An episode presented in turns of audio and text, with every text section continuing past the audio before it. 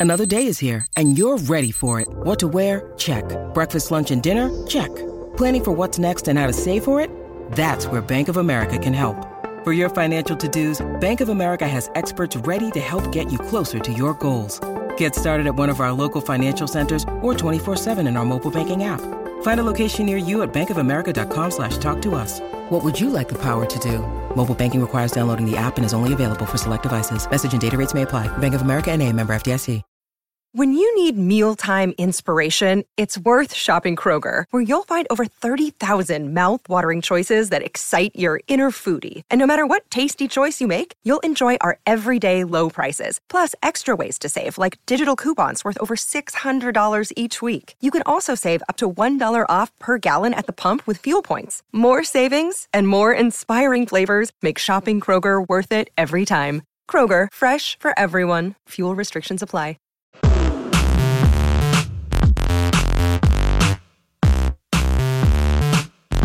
Yeah, we're all in the same meetings together, so that's one big part that I focus on when you know I can't physically be out there is mentally being engaged and being a part of everything and and being a student of the game.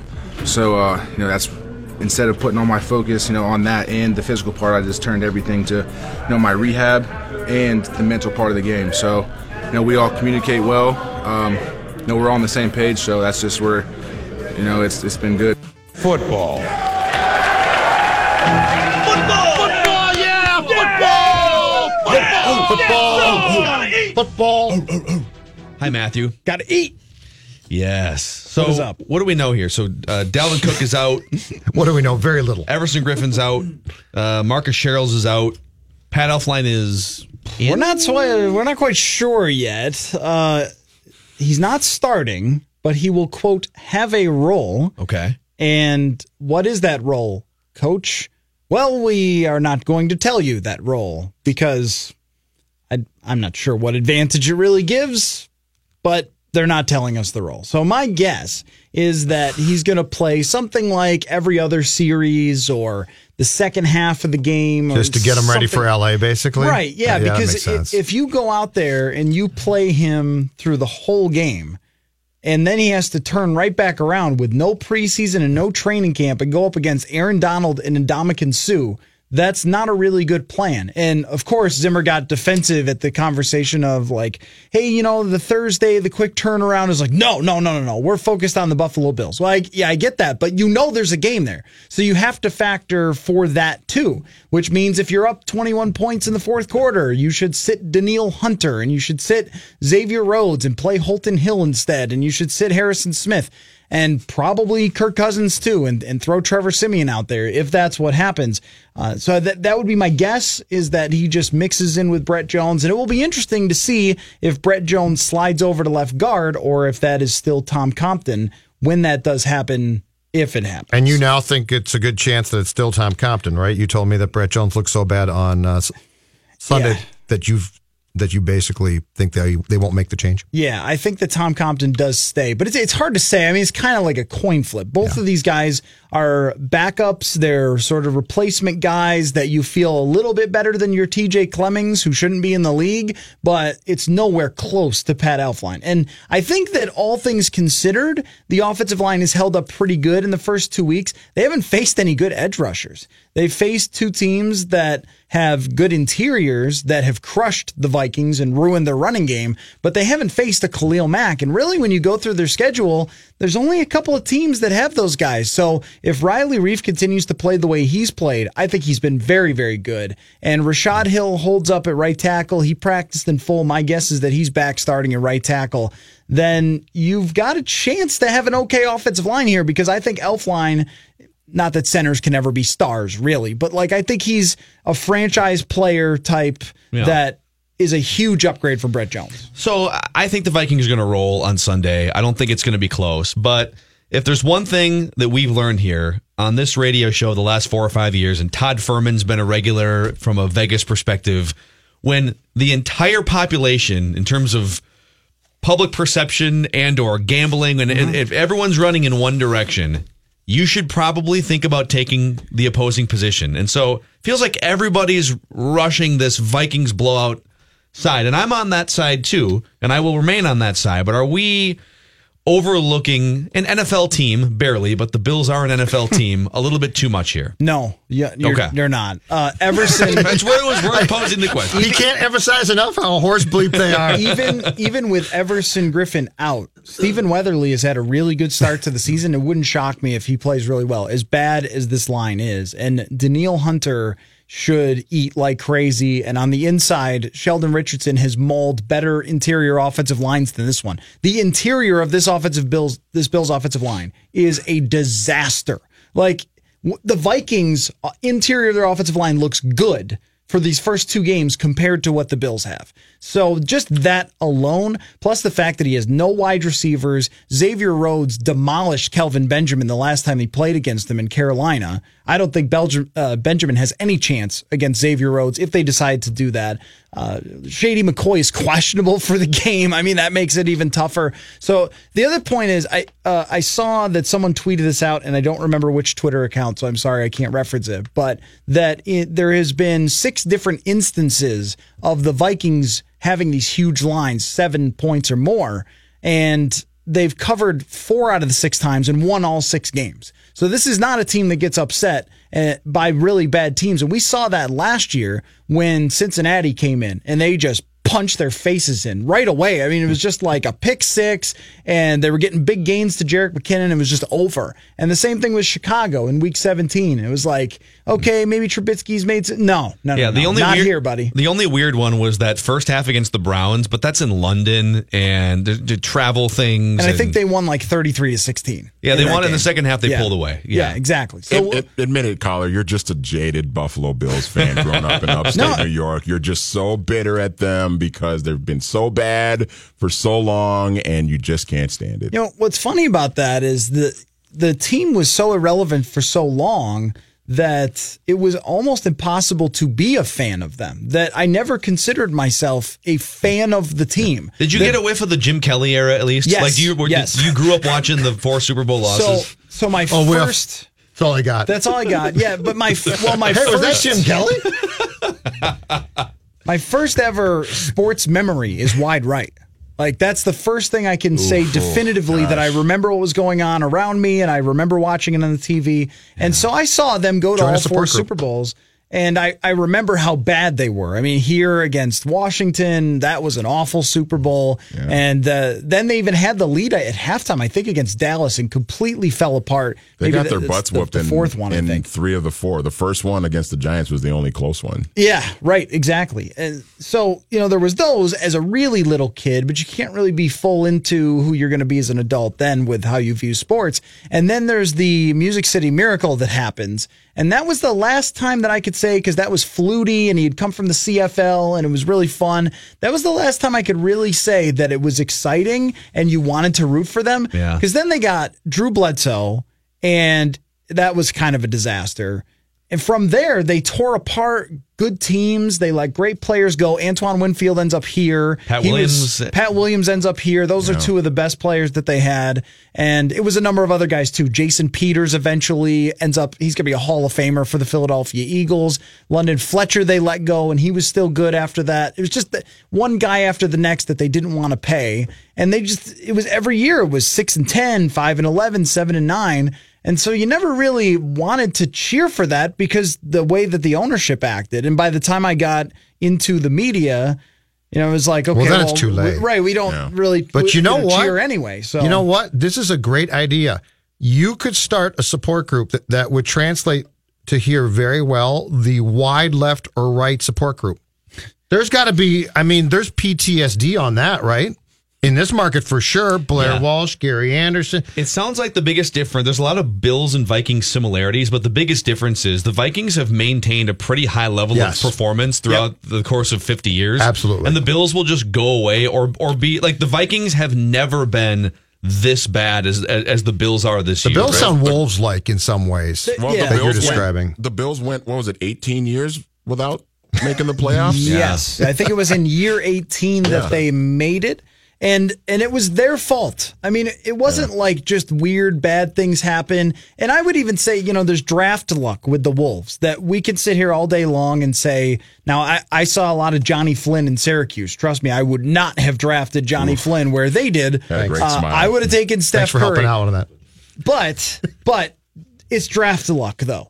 Like I mean, what was Giannis Antetokounmpo? Was he like 17th or something in the draft? They passed One pick, too, yeah. one pick after Shabazz Muhammad. like one pick after right. Shabazz. But that's the thing is like you know, so every team in the league looked at the guy and said, eh, you know, okay, he's a first round pick, but he's not toward the top, and now he's like the next LeBron. So it's you know, it's hard with draft luck, and some of that happened to the Wolves. There was some level of disaster, but with the Bills, it was mostly just self inflicted disaster all the way through. At one point, they just randomly name Marv Levy their GM. At another point, they made the team president, who was like a marketing guy, their general manager, and he had you know had no previous football experience at Yeah, all. but they had catchy slogans, damn it. It's just- catchy ass slogans. Yeah. So, and, you know what's funny is I, I was talking to my buddy there in the media yesterday, and his point was for the first time they have some proven people. McDermott, as a defensive coach in his career, he had respect, and uh, their general manager too was in Carolina,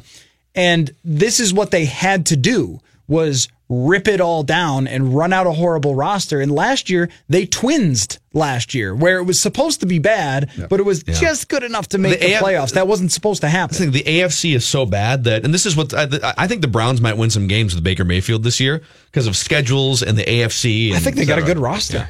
Let's come back and uh, talk more football here. Kyler is hanging out with us. It's the football hour on Mackey and Judd, and Sage Rosenfels will join us when we come back. But Judd Zulgad, take it away. Thank you very much. It's Pub.com. On paper, Jets and Browns always looks horrible on Thursday night football, Sage Rosenfels, but I think all of America was watching last night. 600 plus days between victories.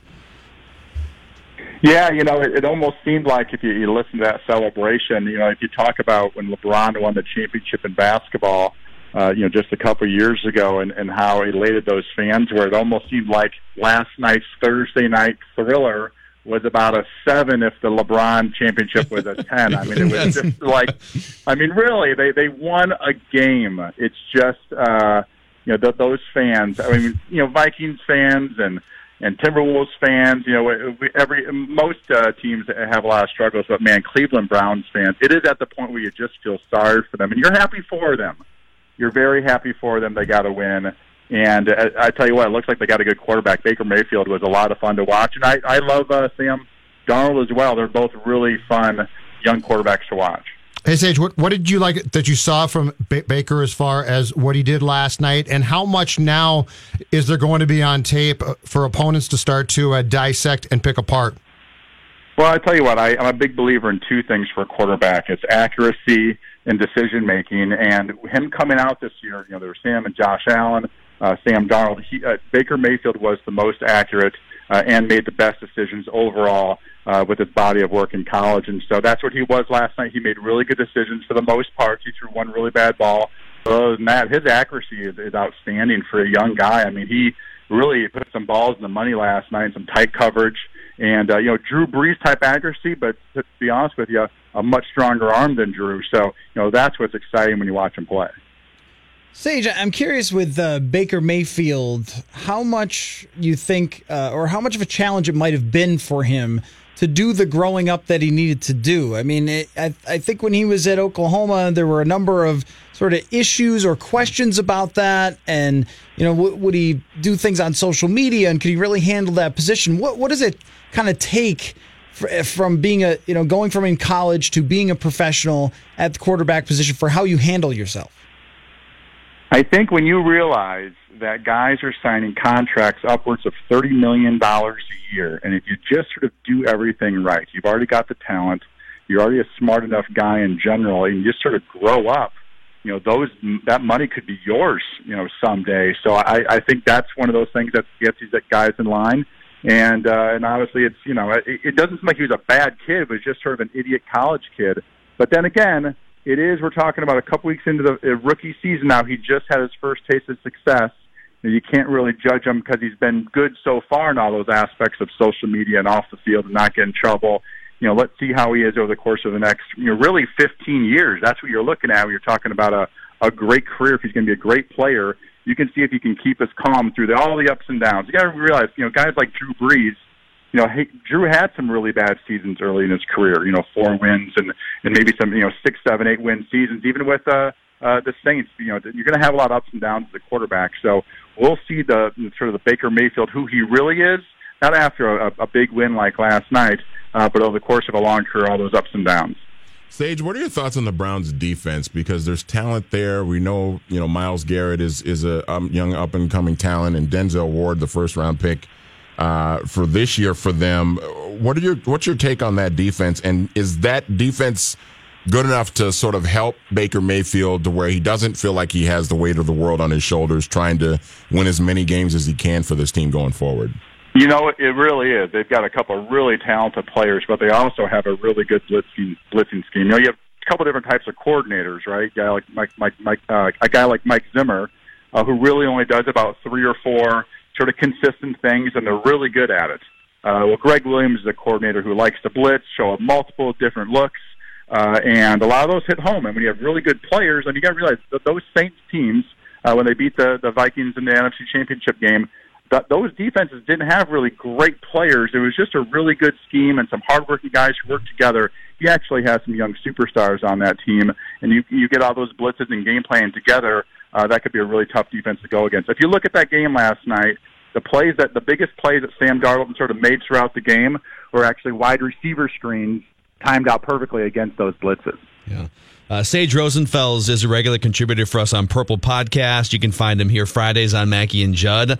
On the Vikings front, and it kind of actually weaves in with some of the stuff we're talking about with uh, with receivers and Baker Mayfield. Can you go a little deeper for us when it comes to the trust quarterbacks have in wide receivers? Because I can tell you, I mean, like if, if if I were Kirk Cousins, I would have a really really hard time throwing passes in key situations to Laquan Treadwell for obvious reasons right now.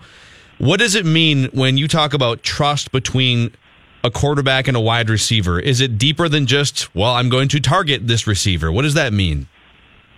Well, a lot of it's about timing and throwing to spaces. I mean, you got to realize, I mean, how tall is Kirk Cousins? He's about six three. You know, he's not you know super tall guy. You you have offensive linemen who are all at the minimum probably six four, uh, if not up to some six six guys. And so you're trying to look over those guys. You're throwing a lot of balls just into space based off the coverage you see you know, you're sort of estimating or guessing a little bit sometimes where the linebackers are, where the safeties are, and you're throwing the spots because uh, the receiver should be there. So yeah, that trust and faith between a quarterback and where the wide receiver is supposed to be is, is absolutely huge. And, and there's obviously an issue. You know, Vikings have two of the better sort of one and one A receivers, and they get a great combo up top. But that's a real issue for them right now is that third wide receiver. And I just don't think as of right now, and I'm sure Kirk Cousins will say it, and everyone will probably say it, but you know they need a third receiver to step up for this offense. All right, Sage, got a question for, for, you off what Phil just asked regarding 2009 uh, Superdome as as the game as the game waned. Uh, on the far interception that was intended for Sidney Rice and picked off by Porter, if you go back and watch that, and I'm sure you have, Bernard Berrian is pretty much open on the sidelines. Uh, was that a question of of Brett having way more faith in Sidney to catch that ball than he did Berrian in that instance? You know, it's actually interesting you say that. On that type of pass play, or even sometimes uh, these sort of naked bootleg plays or sprint out plays, a lot of times the first guy in the route is the flat route, and on that play it was it was the flat route. You know, versus zone coverage, which is what that team uh, checked to when we got into that bunch set. They checked the zone. A lot of times, that number one guy won't be open in the zone. You're looking for some sort of rubbing man to man. But what happens is, and this is what happened in the in the game, as you sort of scan the rest of the field and look like you might run, that zone guy who was covering Bernard in the flat, a lot of times they drop off. You know, they start going towards the middle. Uh, you may, maybe trying to cover where if Brett might run, and they fall off the guy that's wide open on the side of the flat, and that's exactly what happened in that game. And a lot of times you're taught, you know, sort of one to two to three, and you, know, you always can go back to one. Uh, obviously, Brett, uh, you know, sort of stuck on number two on that throw, and, and the rest is history. Yes. Football, football, man. All right, that was an outstanding breakdown. Thank you. Now we're talking football. Yes. All right. Well, there you go, guys. from, from, from, what I remember, from what I remember nine years ago, that's how my memory. Uh, Football. from my memory. Come on! Yes. By the way, Sage and I on the Purple Podcast broke down Stefon Diggs' 75 yard touchdown from the protection to the other routes to the coverage. So if you want to hear more of that, Purple Podcast for you. Uh, Sage, Kirk Cousins, his first two games, uh, where, uh, I guess, how would you assess them and, and, and how much did it mean for him, even though they didn't win, to, ha- to come through in big moments while he was facing off with Aaron Rodgers? That game was huge, and the way the first of two games have uh, you know sort of come to fruition, I, I, you couldn't you could be much happier you know for the Vikings as of right now. Again, we're talking about two weeks of football, but you know first week he goes out, he plays a clean football game, doesn't out the scoreboard with 400 yards passing, but you know has a clean game and uh, you know throws two touchdown passes, sort of relies on the defense a little bit. You know the running game kicked in the gear pretty good in, in that game, and and just sort of did his job, sort of managed the game, made a couple of nice plays. This game, he's walking into Lambeau Field against you know the Superman uh, Aaron Rodgers on the other side of the field, uh, and you know the first big test of his Vikings career, and throws for over 400 yards, and and really just played a, a fantastic football game. You know he wasn't perfect, but he played really really well, and you got to be happy with a. Uh, you know, as a Vikings fan, you know, there's a lot of talk about with Keenum last year, and, and Case played so well. You know, could this guy really be that much better? He wasn't didn't seem all that much better when he was in Washington. I think we saw that we see now, you know, why Spielman, why Zimmer you know, thought they needed upgrade because it, it seemed like to me, I don't think, uh, and I love Case, I don't think Case could have put on that type of performance at Lambeau in those types of conditions. And, and didn't it kind of? I mean, that the, the Kirk Cousins performance in the second half would have been the story if if if Daniel Carlson makes a 35 yarder. Uh, the fact that they rectified the kicker question within 24 hours and brought in, I believe, statistically, Dan Bailey is the second most accurate field goal kicker in NFL history. I got to think that that's a a nice uh, feeling if you're in the locker room and you're thinking, man, if the kicker's the only thing holding us back. Oh wait, we have Dan Bailey now. Okay, let's go. Yeah, you know they got to get that operation down, and and uh, you know the, the it's. I tell you what, it's the snap, it's the hold, and it's the kick, and and they got to be you know very very quickly. And I've been there before. When I was with the New York Giants after the Vikings, I became the holder uh, because our holder was a rookie punter, and he really struggled to hold. So they named me the holder, and uh, and our and Lawrence Tynes, who had missed about four or five kicks. Uh, before that, uh, I think missed one the rest of the year. So you know, it's, it, it's, I tell you, it's, it's a whole operation. Uh, Dan Bailey's got to get on the same page as those guys and uh, and hopefully that'll be uh, you know hopefully that'll uh, in the Vikings. Uh, uh, best interest three or four times later on down the line this season. Yes. Football. All right. Sage Rosenfels. We'll see you next week. Thanks, Sage. All right, guys. see you next week. All right. Uh, find Sage Okay. and Matthew on the Purple Pur- Podcast. Purple podcast next week. Can we have at least a a segment breaking down the art of the hold? Oh yeah, I was just thinking that. It's I was I've thinking the always same been thing. sickly interested because it's I I think we just assume oh that's simple. Right, the guy I will just catch simple. it. He'll just catch it and put it down. Yeah. But Tony Romo proved that it's not that easy. Doesn't it seem like okay? This is a hot take. I would be more terrified, not physically terrified, because physically terrified playing quarterback would be, but in terms of like the bleep up factor, holding terrifies me more than taking a snap as a quarterback. As a, as someone who's never done either. Because you just know how embarrassing it's going to be. Yes. Like if you There's no up, upside. yeah. There's zero upside. There's no glory. And there's wow, no that was a great hold by. like, Yeah, no one ever yeah, says you're that about you. I think right. about this all the time in sports, how difficult it is for athletes when there's no one else to blame. Oh, and yeah. if it just goes right through your hands and hits you in the face mask, it's like, well, I can't blame the long snapper. He hit me in the face with Yeah. the ball. Or Like, you that's don't what you're rotate supposed it to right. do. Right, yeah, exactly. screw There's- that up, which would be easy. Nobody that you could ever possibly blame for that. In fact, you know, why don't they just replace the laced footballs with laceless footballs to make it easier on the kicks for the holder? I mean, the holder's got enough to worry about. Now he's going to spin the ball the right way. We're already if trying to doesn't, we deflate the savage air him. from the ball. Now you want to take the laces off the ball. Laces out, Marino. Dan laces out. Laces out, Dan. Um, we'll get Coller back in here for one more football segment. Then we'll wrap with Royce. but like we've been Mackey and Judd are back Please, continue. on E 1500 ESPN. It's Oktoberfest season. Want to win a pair of tickets to Twin Cities Oktoberfest? Head to the 1500 ESPN stream player now for details on how to enter. Twin Cities Oktoberfest is happening October 5th and 6th at the historic Progress Center building at the Minnesota State Fairgrounds. TCL Broadcast Studios. It's the football hour, which means Mackey and Judd joined by Matthew Coller and uh, also, as always, Manny Hill on board. All right, let's get back to Laquan Treadwell.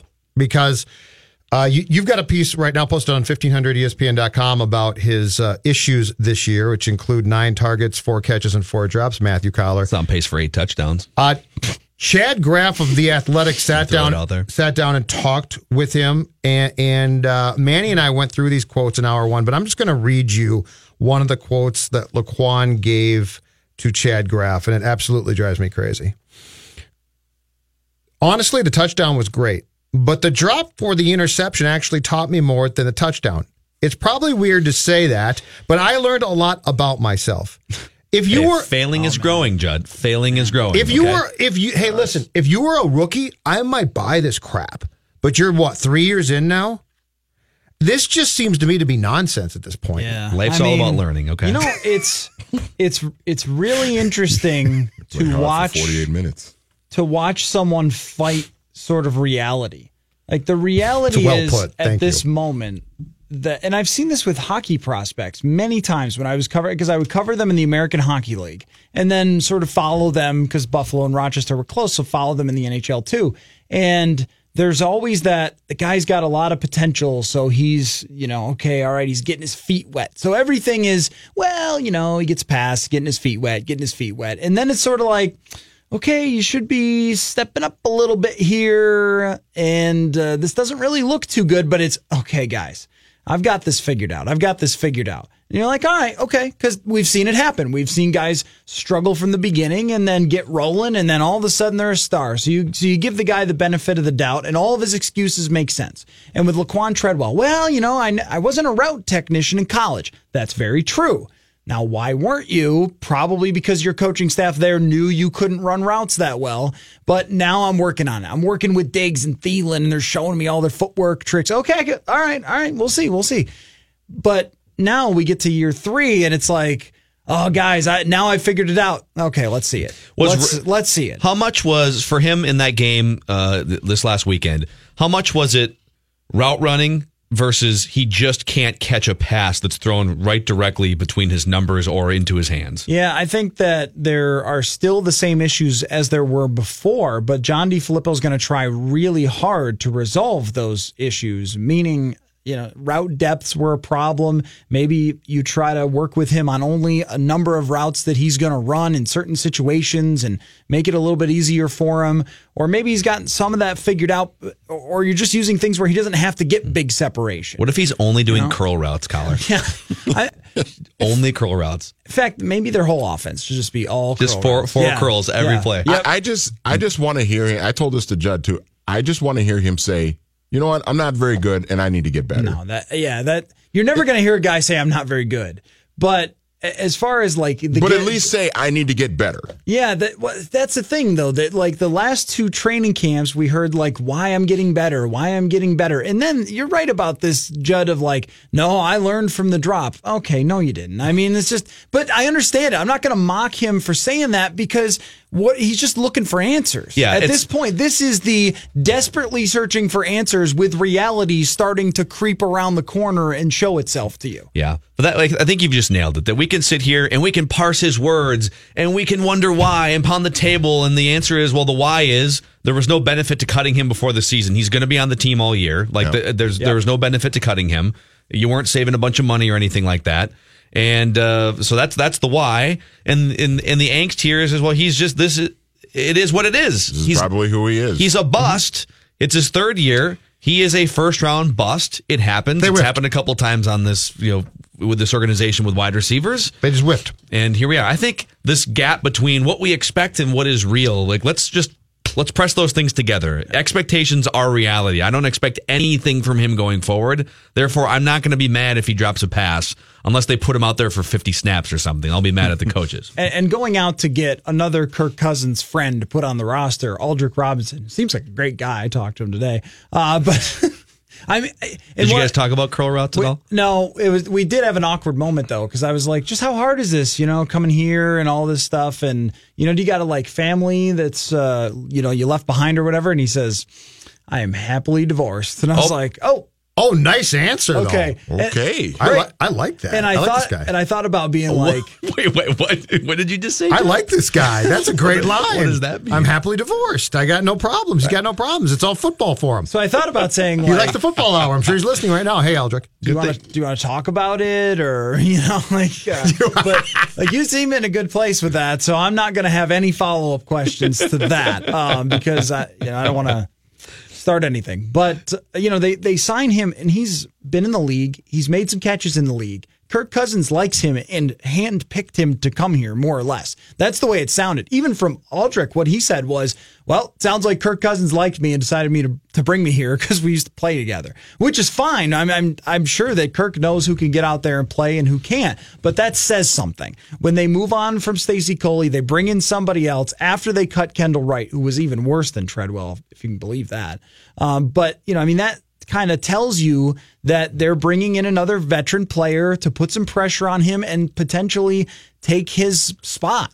And uh, that kind of says this is it. Like if you don't figure it out now, this is going to be the end of this road more or less. They they didn't cut him because of cap reasons in part, but also because he's 23 and you're still trying to give the guy his chances, but you know, even if he's improved in other areas, which I believe he has from camp from last year to this year, the route running, you know, some of that stuff, uh, some of the details, getting routes right, he's still getting them wrong at times, and you're still seeing miscommunications, and that might be not solvable. But it to also add this other issue of the drops.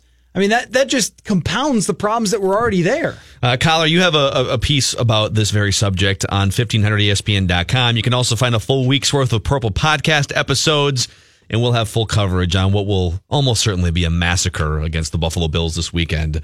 Uh, Ventline pregame, Purple podcast, all good things. And I won't see you guys until uh, next week. No, actually the week Week the week after. after because You're going I, to LA? No, Yeah, I'll see you I'm on going to Sunday, though, LA, so I'll hit- I'll I'm not so the lucky. phone. Yeah, you'll see Judd on Sunday. You'll see me on but- Sunday. I, I really mostly acknowledge Manny and Phil in this room, but Oh, okay. Oh, that's very, very hurtful. We'll wrap with Reusse when we come back. Don't go anywhere. More Mackey and Judd coming up next No, it's just what they'll be expecting us to do. on E 1500 ESPN. Mackey and Judd now continue Well, here we are again. Yes. on E 1500 ESPN.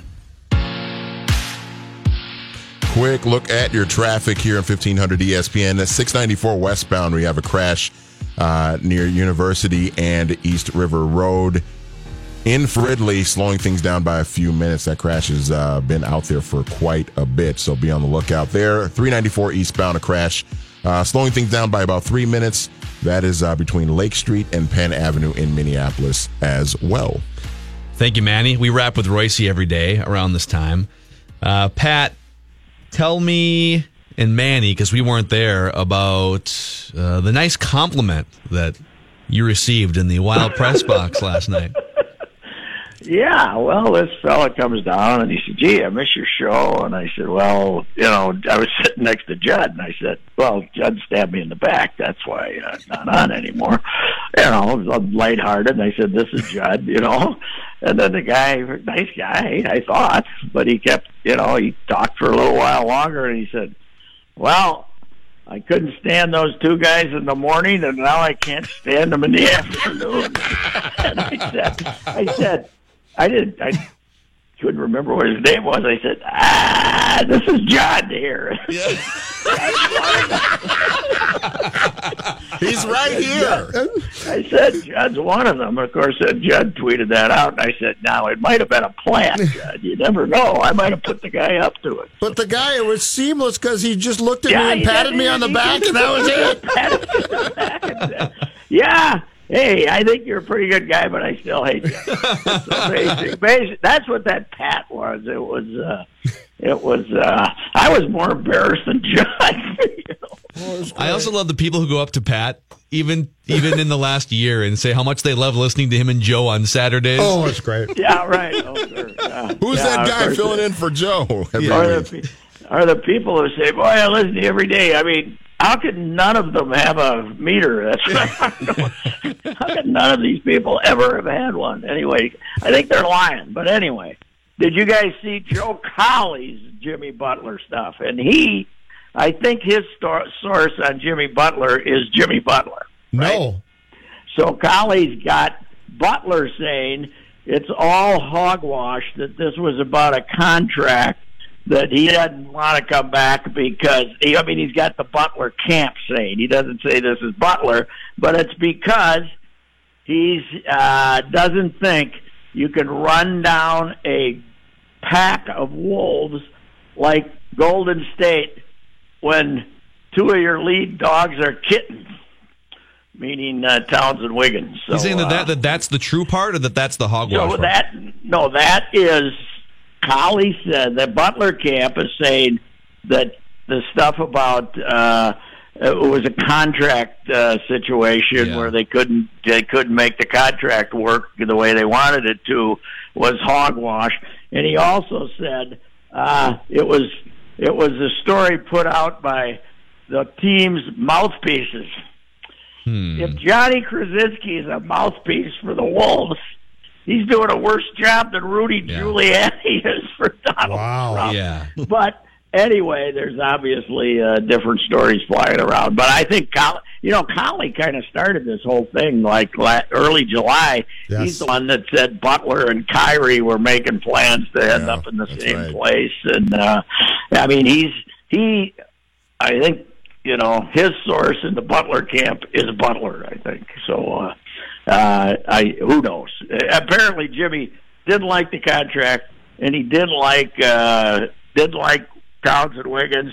But Tim still says he's going to keep him. Well, is that what we're Yeah, no. quoting Suppo- here? supposedly, Woj had today that Thibs is basically turning back all calls and, and won't e- even entertain, hy- you know, hypothetical trades, and that it's now Glen who people are trying to call because they, they think Glen's th- the only chance to actually make this trade. Any any chance Tim's knowing he doesn't have Butler, he can't win, so he's uh, wants him to uh, get mad at him and fire him, and he can walk away with twenty four million. Yeah, that well, that that's my theory, Pat, is that he doesn't Yeah. want to he doesn't want to trade Jimmy because it's like, well, I'm a sitting duck anyway, so why am I Yeah. gonna what what what Yeah, what, if you're what gonna if you're gonna get fired at midseason, you might as well get fired now and get the whole twenty four, and then start doing something else. You know, I, I don't know, but it's uh, it's uh, I I I would uh, bet uh, anything that uh, Monday uh, Jimmy's they they tell us that Jimmy will not be at. In, he's going to report in a few days or something. I I would bet that uh, they don't have him at media day Monday. Yeah. Media, my God, media day is going oh, to be gonna be fantastic. ridiculous. Yes, or uh, you know, I think we could send Scott Layden out there to do the speaking note because he oh, doesn't say nothing. Sure. Yeah, he'll be He could- He could double talk better than Spielman. I can't confirm today's Monday. I think it might be, but it might be Tuesday as well. Might be. You asked what was the question you asked him? I wasn't there for this, but you asked Scott Layden of like a really easy oh, question oh, I to asked answer. Him, I asked him. I said, I said, you you were a kid working for the Utah Jazz in the early '80s. So what's it like now when players are constantly recruiting their buddies, Yeah. as opposed to your day? And I thought I'd get, you know, well, my dad and I, and it's he wouldn't Yeah. answer the question. He started talking about this year's draft. Well, I I came up to him and started joking about at that same function about you know working in New York and what is it like working in New York, and I told him about some other guys that had told me about how tough it was in New York. He wouldn't say anything about that either. I mean, what difference does it make? Nobody's got a notebook out. It was just an attempt at BS. But, Yeah. uh, This other thing too that that, that so I I don't know Jim Jim Peterson has been around for he's been doing the color commentary for 15 20 years. He's one of the best local Yeah. color commentators and it sounds like there's tension between Layden and Thibs and Jim Peterson and that kind of that was kind of a last straw for me that okay, if you Yeah, think Jim well, I Peterson's that, too uh, critical then come on. I know that Thibs and Jim Pete don't get along. So Yeah. I know I know that I know that uh, I'm not sure how. Uh, well, when they had the uh, the the media function at Target Field, he was uh, nowhere to be seen. So was it Jim Pete wasn't there, right? Oh no, he he showed. Oh, was he there? he showed. Yep, I didn't see. he sure did. I didn't see him. Okay. He well, showed. I either that or I'm seeing. I know I can't remember. Patrick, we are burying the lead though, and that's the fact that you got to not one but two periods of a preseason hockey game last night. Yes, uh, I'm. Uh, if if you give me full credit, because I went over, you know, it's like baseball. I went over four and a half innings. So uh, if you give me full credit, I'm one third of the way to my uh, total from last season. I, I got I got went out to Topgolf for two hours today to kill some time. Really? Did you Not take a to- couple not to swings? hit. No, no, I ju- yeah, well, I could have, but I just no, I didn't take any swings, but I just wanted to see what it is. It's unbelievable. You know what I want? I have, it, it's got 102 hitting stations, and it's basically four guys out there of different. You know, they pay thirty-five dollars an hour. They come out for two hours. They drink a bunch of beers. They hit some balls. They don't care where they go. From what I see, uh, I think it's going to be the bachelor party central Yes. Yes. before they go out and get tuned up. 100%. Go Pat- there from seven to nine. Yeah, Pat. Right? When I when I when I went on my cruise earlier this year, we uh, down in Miami. I actually went to the Topgolf in Miami, and it's Yeah. it's it's a spectacle. It's fantastic. Is everyone wearing white pants? No. And No, no, and, and, and they hasn't. It hasn't really. It wasn't. I mean, maybe half the stations were full uh, when I was there, and apparently it's it was a real slow start this week.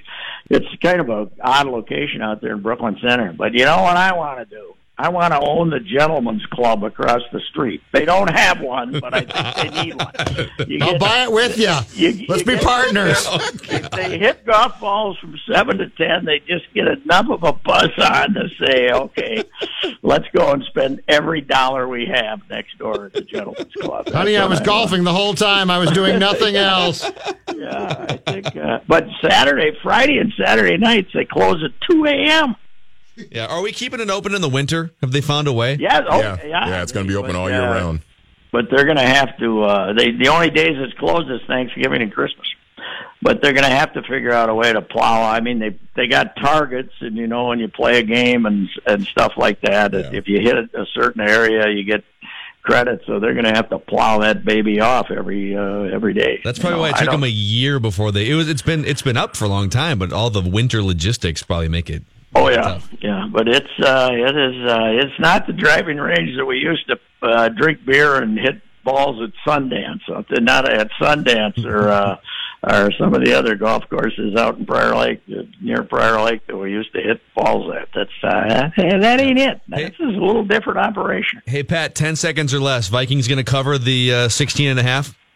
Uh, Vikings win uh, by uh, 28, and your guy PJ wins at Maryland too. Wow, four and oh, four and oh. Then Row that boat, And, uh, Reusse. Four- Row that boat. Hey, four wins might be bowl eligible this year. They added two bowl games, so this might be bowl Yeah, eligible. right. All right, well, see you. hell, goodbye. See you, See ya. Pat. all right, uh, full Vikings coverage on all platforms for us on Sunday. Guy hates us. He hates our show. I was very hurt. That's hilarious. You're sitting right there You too. guys- those guys suck.